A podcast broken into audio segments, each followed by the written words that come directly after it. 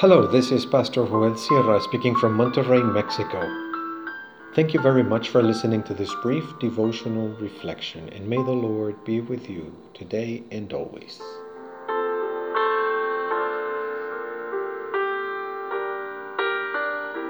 If tables could talk.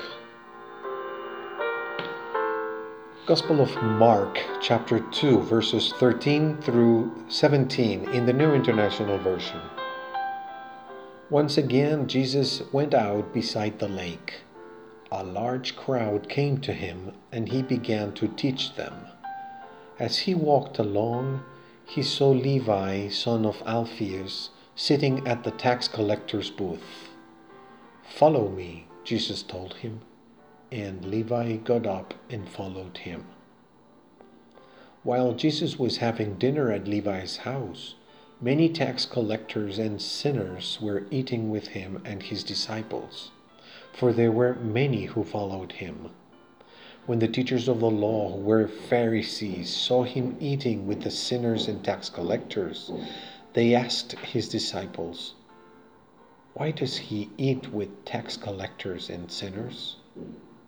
On hearing this, Jesus said to them, It is not the healthy who need a doctor, but the sick. I have not come to call the righteous, but sinners.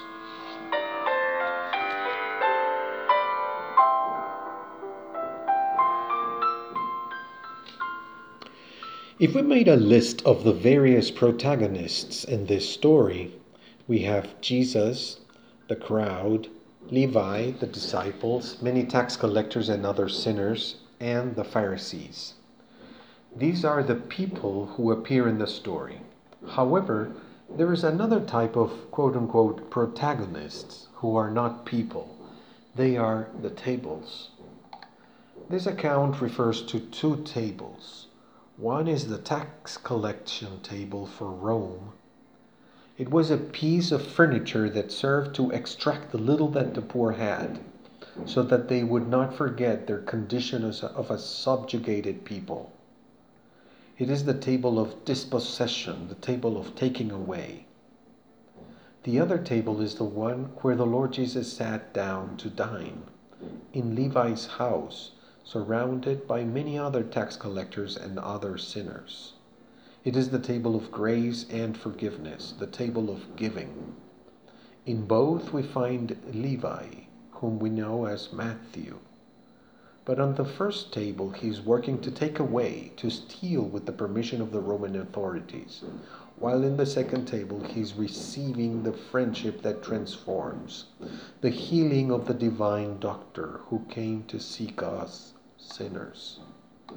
If tables could speak, they would tell us stories of abuse and injustice, of lack of suffering and lack of compassion.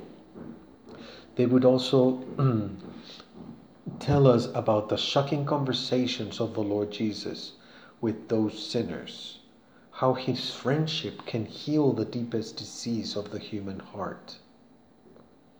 They are the anti-communion table and the communion table. The crowd went to one to be robbed and weakened, and to the other to be fed, nurtured, and spiritually strengthened.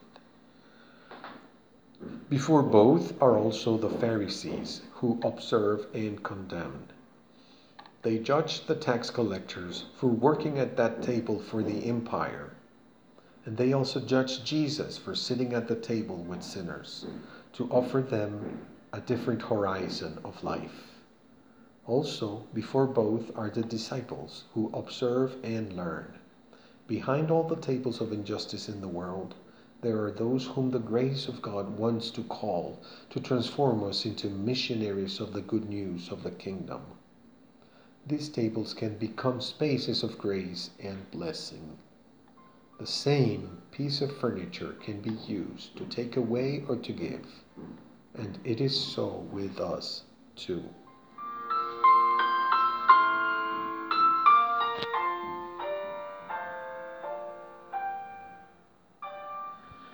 Why don't we pray?